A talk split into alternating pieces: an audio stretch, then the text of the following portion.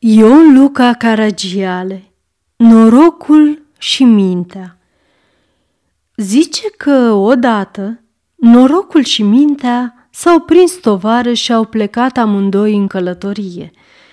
Ei merseră ziua întreagă pe un drum de țară înainte și mai cu vorbe, mai cu glume, iată că soarele se ascunde după un deal și noaptea îi apucă pe cei doi călări în mijlocul drumului, departe de satul la care gândeau că vor ajunge în ziua aceea. Ce era de făcut? Unde era să poposească peste noapte călătorii noștri? Ce atâta bătaie de cap?" zise în cele din urmă norocul.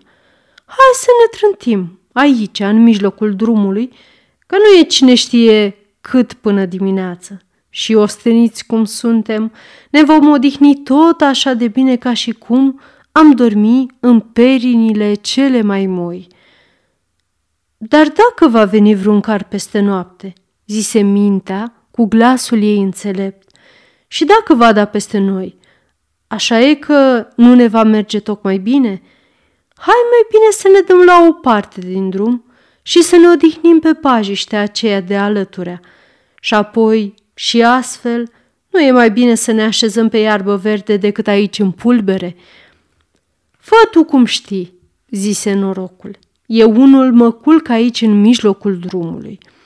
Și zicând aceste cuvinte, își și trânti jos zăbunul din spate. Se așeză pe el, își puse palma căpătâi și cât ai da într-un amnar, a dormi. Mintea, mai cu greje, ieși din drum. Își căută un locșor potrivit pe pajiștea moale ca mătasea, își așternu cum știu ea mai bine, zise tatăl nostru, își făcu cruce și apoi, ostenită cum era, a dormi în curând. De-abia țipiră drumeții noștri și iată, în tăcerea nopții, se aude o duduitură care se apropia din ce în ce mai mult – era un car cu coviltir de rogojină, tras de patru cai ca patru zmei. Roatele se învârteau cu repejune și, acum acum, carul avea să sosească în locul unde dormeau drumeții noștri. Încă două-trei clipite și norocul ar fi fost făcut praf și pulbere de copitele cailor sirepi și de roatele cele grele ale carului. Dar norocul tot noroc. Când mai erau vreo zece pași între car și el, auzind zgomotul, norocul se deșteaptă din somn și sare drept în picioare. Caii, speriați la vederea lui, săriră la o parte, traseră carul din drum, razna pe câmp și trecură tocmai peste picioarele minții care nu se putuse deștepta așa de curând. Sărmana rămase multă vreme leșinată.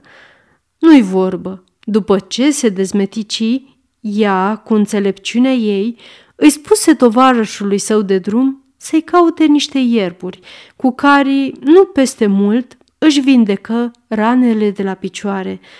Dar, la urma urmelor, tot n-a avut încotro, ci trebuie să-l cunoască pe norocul de stăpân. Tot mai cu minte norocul decât mintea. Sfârșit. Aceasta este o înregistrare Cărțiaudio.eu. Pentru mai multe informații sau dacă dorești să te oferi voluntar, vizitează www.cărțiaudio.eu. Toate înregistrările Cărțiaudio.eu sunt din domeniu public.